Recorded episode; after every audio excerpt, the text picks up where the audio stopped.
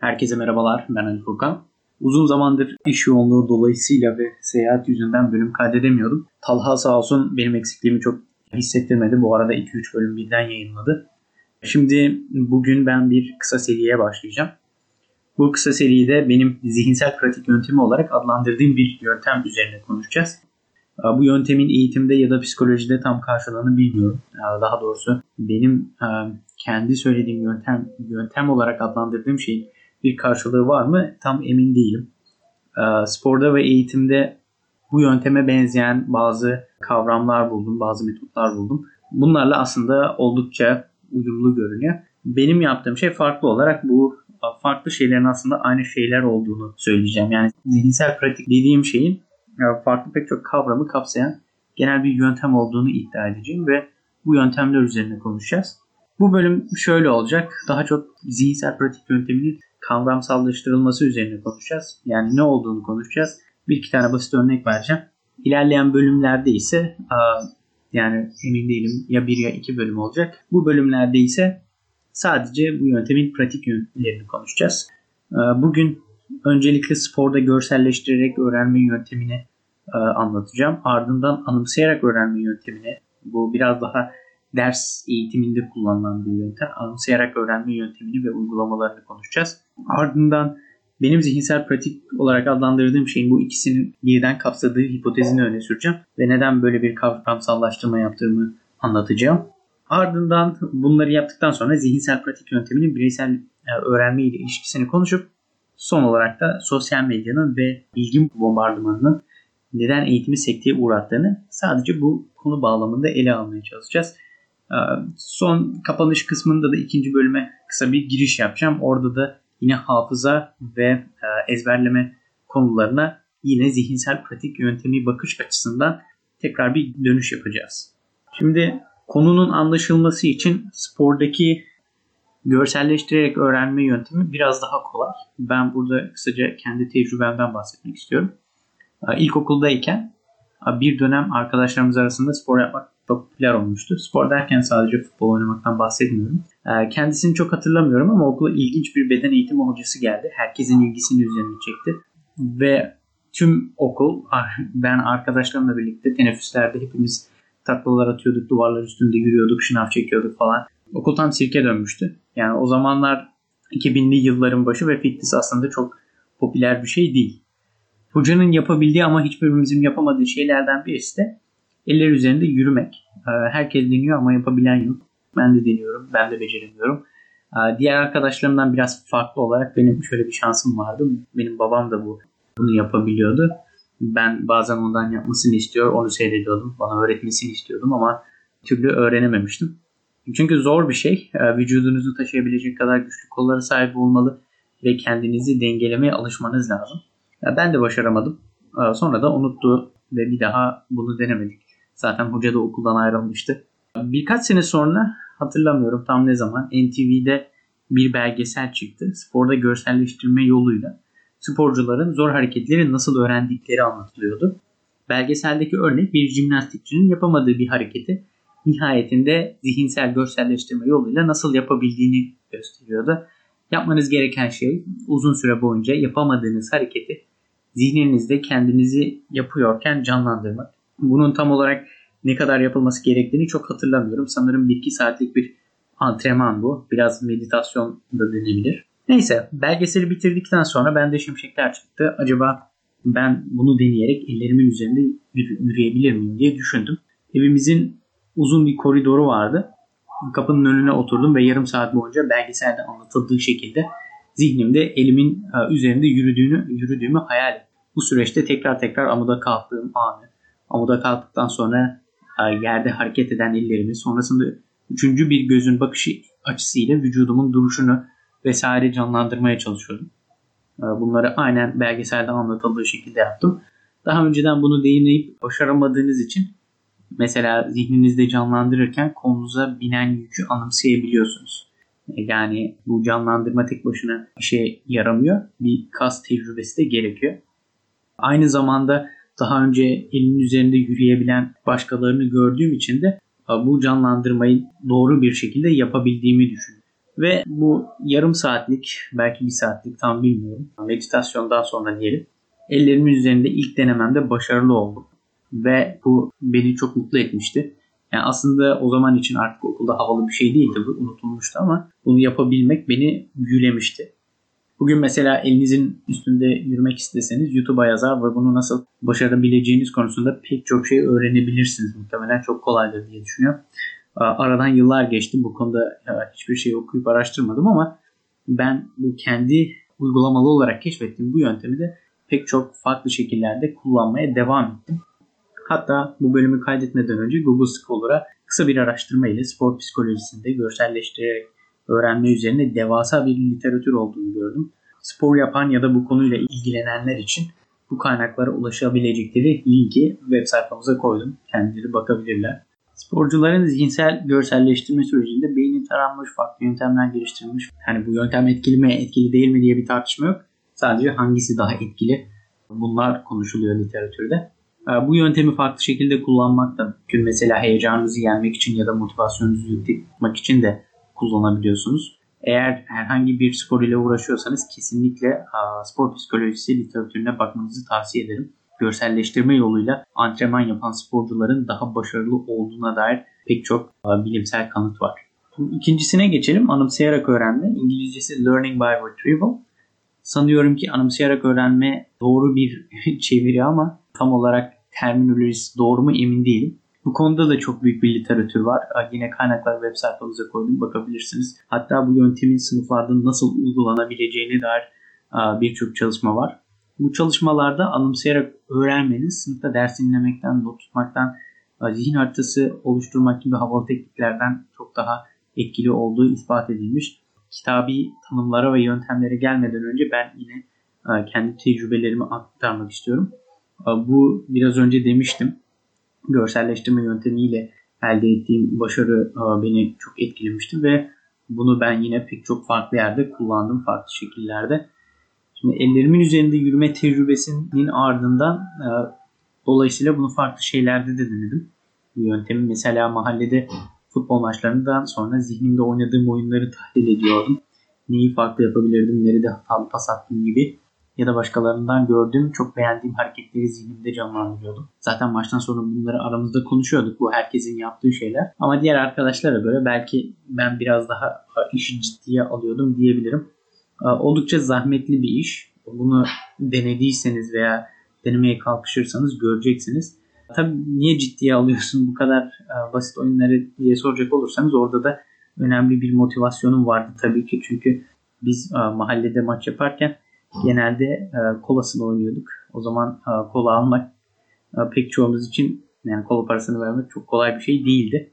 Şimdi buraya ayrıca önemli bir not daha e, bırakmak istiyorum. Özellikle küçük yaşlarda e, kaybettiğim maçlarda ve oyunlarda genellikle suçu üçüncü kişilerde arama eğiliminde oluyordu. Mesela e, bir kere karate turnuvasında kaybettiğim maçtan sonra sürekli hakemin bana haksızlık ettiğini ve bu yüzden kaybettiğini söylüyordum. Yani bana soran kişilere hakemin rakibime bazı pozisyonlarda foul vermesi gerektiğini ama vermediğini ya da benim puanımı saymadığını vesaire söylüyordum. O zaman hocam bunun için bana çok kızıyordu. Çünkü bu durum kendi hatalarımı ve eksikliklerimi gözden geçirmeme engel oluyor ve bu da öğrenimi çok ciddi bir biçimde baltalıyor. Aynı şekilde mahalle maçlarından sonra da genellikle kaybeden takımın oyuncuları hep başka nedenler buluyordu. Yani burada da benzer bir süreç var en iyi ihtimalle kendi takımınızdan birisini suçluyordunuz. Aa, tabii ülkenin Süper Ligi'nde bile maçların birinci günden maddesi hakem olduğu için çocuklara da pek kızabilir miyiz bilmiyorum. Kısaca görselleştirme yoluyla müsabaka öncesi veya sonrasında zihinsel analiz yapmaya insanlar pek meyilli olmuyor. Bu genellikle kazanılması gereken bir edelim. Benim şahsi kanaatim bu tamamen. Ben başarılı sporcuların bilerek veya bilmeyerek bu öğrenme edimini e, kazandıklarını düşünüyorum. Neyse sporu bırakıp e, derslere dönelim. E, liseye geldiğim zaman ise bu yöntemin fiziksel öğrenme ile sınırlı olmadığını fark ettim. Fiziksel ve zihinsel öğrenme süreçlerinin aynı şey olduklarını anlamam bu dönemlere denk geliyor. Bunu da yine Einstein ile alakalı bir belgesele borçluyum bunu, keş bunu keşfetmeme. Einstein fizik problemlerini basite indirgeyerek herkes de düşünce deneyleri yapıyormuş. Onlarla konuşuyormuş. Düşünce deneyi üzerinden bir şeyleri keşfetmek düşüncesi çok garip gelmişti o zaman bana. Sonrasında aslında iyi bir öğrenmenin gerçekleşebilmesi için çok fazla zihinsel pratiğe ihtiyaç duyduğumuzu fark ettim. Bu yüzden öğretmenler sürekli günde kaç soru çözdün diye soruyordu. Yani aslında oldukça önemli bir ölçü birimi kaç soru çözdünüz. Ama tabii yani bu soru önemli bir noktayı kaçırıyordu. Önemli olan soru sayısı değil, bu sorular çözülürken zihnin ne kadar pratik yaptığıydı. Mesela bildiğiniz soruları çözüyorsanız 100 tane soru çözmenin çok da bir anlamı yok. Ve ben de üniversite sınavına hazırlanırken ders çalışma yöntemlerinde kendi yöntemlerimde bayağı radikal değişikliklere gittim. O günden beri açıkçası sınıfta pek ders dinleyebildiğimi söyleyemem. Aynı yöntemi üniversite sınavında stresimi yönetmek için kullandım. Bunun için sınav esnasında karşınıza çıkabilecek zor durumları tasavvur ediyorsunuz. Bu durumlar içerisinde kendinizi hayal etmeniz gerekiyor. Mesela sürenin yetmediğini anlayınca ne yapacağınızı düşünüyorsunuz. Yani ne yapardım diye soru sormuyorsunuz. O an içerisinde kendinizi hayal ediyorsunuz. İşte matematikten çözemediğim bir soru var ve ben fen bilimleri çözerken aklıma geldiğini tasavvur ediyorum o an. Bu görselleştirmeler o anki durumları bir anlamda tecrübe etmenizi sağlıyor. Zaten bunu denerseniz şunu göreceksiniz. Gerçekten o stresi yaşıyorsunuz. İyi konsantre olabilirseniz bu görselleştirme sürecinde o stresi yaşadığınız için e, zihniniz aslında o tecrübeye alışmış oluyor. Ve e, gerçek hayatta bu durumlarla karşılaştığınızda daha az panik yapıyorsunuz. İşe yaradı mı? E, sanıyorum evet. Çok güçlü karakteri olan sakin bir insan değilim. Genellikle aslında oldukça panik bir kişiyim ama bu kritik anları bir şekilde yönetebilmeyi başardığımı düşünüyorum. Ben de ilerleyen zamanlarda bu şekilde işlerimi zihnimde ilerletmeme, bitirme alışkanlığı oldu. Mesela Podcast'i şu anda ben kaydediyorum. Biraz önce yazıya döktüm ama daha önce üniversiteden eve giderken e, bütün podcast'i zihnimde yazmıştım zaten. Vereceğim örnekler, bölümün akışı bunları hepsini zihnimde oluşturmuştum. Eğer bir bölümde veya bir noktada tıkanmışsam genellikle bilgisayar başından kalkarak başka bir işle uğraşıyorum. Biraz bilinçaltının konuyu irdelemesi için zaman tanıyorum. Sonra o konu hakkındaki sorunlarımı, işte konu akışını tekrar düşünüp Bunları zihnimde oturttuktan sonra bilgisayar başına geçip bölümü yazmaya başlıyorum. Bölümü yazdıktan sonra da kaydediyorum. Genellikle podcast kayıt süreci benim için öyle oluyor. Ama sadece bu podcast kaydında değil. Genel işlerimde de genel çalışma prensibim bu şekilde. Şimdi anımsayarak öğrenmenin detaylarını biraz daha konuşalım. Bu konudaki çalışmalarda şunu gösteriyor. Bir şeyi zihninizde anımsamak için yani hatırlamak için kendinizi zorladığınız zaman başarısız olsanız bile öğrenme süreci aktif bir biçimde devam ediyor. Üstelik bildiğimiz tüm yöntemler içerisinde en etkilisi bu. Bu yöntemin sınıftaki uygulaması için şöyle örnekler verilmiş. Öğrencilere geçen hafta neler öğrendiklerini sormak, notlandırmadan quizler yapmak, sınavlar yapmak ve flash kartlar kullanmak. Sanıyorum ki pek çok kişi bunları kullanmıştır. Özellikle İngilizce öğrenenler yani kelime ezberlerken bu kartların arkasında bir Türkçesini bir İngilizcesini yazıyor. Sonra kartların bir tarafına bakarak kelimenin İngilizcesini anımsamaya çalışıyorsunuz. Benim bazı örnek uygulamalarım şu şekilde. İşte gözleri kapatıp öğrenilenleri zihinde özetlemek. Orada a, zihninizde o konuyu hayal et, anlattığınızı a, tasavvur edebilirsiniz. Soru çözerek ders çalışmak a, ve bunu yaparken uzun süre çözümlere bakmadan çözmeye çalışmak. Anlaşılmayan konuları konuşarak düşünmek. E, genellikle bunu da tanıdığım birisine anlatıyormuş gibi yapıyorum. Bu yöntemin neden etkili olduğunu şu şekilde tasvir edebilirim sanıyorum. Bilimsel bir tasvir değil ama bilimsel olarak muhtemelen doğru bir tasvir. Diyelim ki bir bilgi veya bilgiler bütünü zihninizin bir köşesine yerleşti. Eğer o bilgiyi daha önce kullanmadıysanız bu durumda o köşeye yani o noktaya fazla yol açılmıyor o bilgiyi anımsamak ya da hatırlamak durumunda kalırsanız bu durumda o köşeye giden farklı yollar açılıyor. Sahip olduğunuz bilgiye giden daha fazla yol olunca da hatırlamak ve bilgiyi kullanmak çok kolay oluyor. Biz de zaten bu duruma iyi öğrenmek diyoruz. Biraz önce verdiğim örnekler size basit gelmiş olabilir. Mesela soru çözerek ders çalışırken uzun süre çözümlere bakmadan çözmeye çalışmak dedim. Bu yöntem oldukça etkili bir yöntem. Çünkü soru çözmeye çalışırken konu hakkında sahip olduğumuz bilgiler arasında bağlantı kurmaya çalışıyoruz. beyin plastisitesi bölümünde anlattığımız gibi bu süreçte beynimiz sürekli değişiyor. Yani öğreniyor. Eğer çözüme hemen bakacak olursanız öğrendiğiniz bilgi parçacıkları arasında yeterince iyi bağlantılar kuramıyorsunuz ve konuyu da yeterince iyi öğrenemiyorsunuz. Yani iyi hem derinlemesine öğrenemiyorsunuz hem de yavaş öğreniyorsunuz. Benim hipotezim ise spordaki görselleştirerek öğrenme ile zihinsel e, öğrenim için kullanılan, anlatılan, e, anımsayarak öğrenme yönteminin aslında aynı şey oldu. Bunların birleştirildiği bir kuram ya da hipotez var mı bilmiyorum. Ben bulamadım. Ee, bu yüzden iki yöntemi de zihinsel pratik yöntemi olarak adlandırıyorum. Daha bunlara meditasyon diyebilir miyiz diye sordu. Aslında tek kelime olması itibariyle bana daha iyi bir kavram gibi göründü ama bu kelimenin hali hazırda iki ayrı e, çok yaygın kullanılan anlamı var. Ben de bu yüzden kullanmak istemedim. Zihinsel pratik yöntemi üzerine yapılan çalışmalar e, dediğim gibi bu yöntemlerin verimli olduğunu doğruluyor ve nasıl daha verimli olduğu e, üzerine tartışılıyor. Bu da aslında e, bu bulgular da aslında bizim podcast'imizdeki temel savımız ile oldukça tutarlı. Hem görselleştirme hem anımsayarak öğrenme yöntemleri bireysel uğraş olduğunu iddia ettiğimiz eğitimin neden bireysel olması gerektiğini bize söylüyor. Çünkü her iki yöntemde de dışarıdan bir hocanın müdahil olması mümkün değil.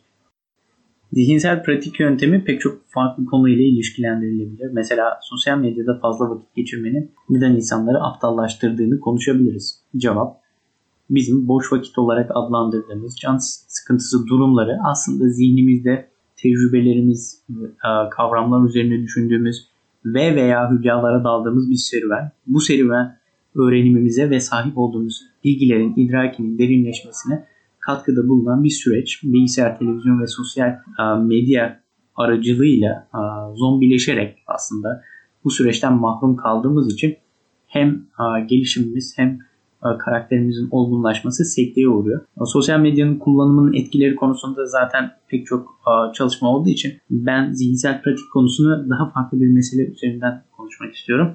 Ve yine ezber konusuna dönüş yapacağız pek çok eğitimcinin ve öğretmenin tekrar ettiği bu ezberci eğitime karşı olmak e, söylemini burada tekrar ele alacağım. Bu konudan kısaca ikinci bölümde Talha ile bahsetmiştik. Ayrıca ben öğrenme ve kompozisyon yazmak başlıklı 6. bölümde e, konuyu Bloom taksonomisi üzerinden tekrar ele almıştım. Eğitimde ezberin ne kadar temel bir basamak olduğunu ve ezberci eğitime karşı olmak, karşı çıkmak söylemlerinin eğitim sürecine nasıl balta vurduğunu anlatmıştım. Bu konuyu zihinsel pratik yöntemi üzerinden yine ele alalım. Oğuz Atay'ın Bir Bilim Adamının Romanı isimli Mustafa İnan hakkında yazılmış kitapta şu kısmı okuduğum zaman ben bu konunun önemini ilk kez idrak etmiştim. Şöyle diyor, bu sanırım Mustafa İnan'ın sözüydü. Herkes hafızasından, hafızasının zayıf olduğundan kolayca şikayet eder fakat asla zekasından yakınmaz. Bilmez ki hafıza zekanın bir unsurudur. Mustafa İnan'ın bahsettiği kişi bendim. Gerçekten de o zamanlar ezberci eğitime karşı çıkan bir genç olarak hafızanın önemini pek idrak edememiştim. Çok fazla bu kısımları e, irdelemeden zihinsel pratik yöntemine dönelim. Zihinsel pratik yönteminin ihtiyaç duyduğu en önemli şey zihnimizde konu hakkında akıl yürütmemize yetecek kadar bilginin hali hazırda bulunmasıdır. Yani bilginin Google'da bulunuyor olması sizin onun o konu hakkında düzgünce akıl yürütebilmeniz için yeterli değil. Bunların hepsinin yani zihnimizin içerisinde bulunması gerekiyor ki doğru düzgün akıl yürütebilelim. Yani bu sadece matematik bilgisi için değil. Mesela tarih için de geçerli bir durum. Çünkü zihninizde olmayan şeyi anımsayamaz, düşünemezsiniz. Bu da düşündüğünüz konu hakkında akıl yürütme sınırlarınızı belirler. Bu bölümde zihinsel pratik yöntemini ve bu kavramı konuştuk. Sonraki bölümde hafıza konusunu detaylıca ele alıp çok önemli bir detayı konuşacağız. Working Memory, teknik çevresi işler bellek, sözlükte ayrıca kısa süreli hafıza ve çalışma belleği gibi farklı çevirileri de var. Ama sanıyorum ki işler bellek en doğru olanı. Şimdi ben sonraki bölümde işler belleğin bilişsel kapasitemiz için önemini ve bu işler belleğin pratikte nasıl geliştirilebileceğine dair bazı basit yöntemlerden bahsedeceğim. Oldukça etkili yöntemler özellikle yakın zamanda sınava girecek kişilerin oldukça ilgisini çekecektir diye düşünüyorum. Ve ayrıca zihinsel pratik yöntemiyle de işler bellik arasında önemli bir korelasyon var. Yani e, zihinsel pratik yönteminin uygulanılabilmesi için işler belleğin geliştirilebilmesi gerekiyor. E, bir sonraki bölümde zihinsel pratik yöntemi ve işler bellek üzerine detaylıca e, konuşacağız. Bir sonraki bölümde görüşmek üzere. İyi günler.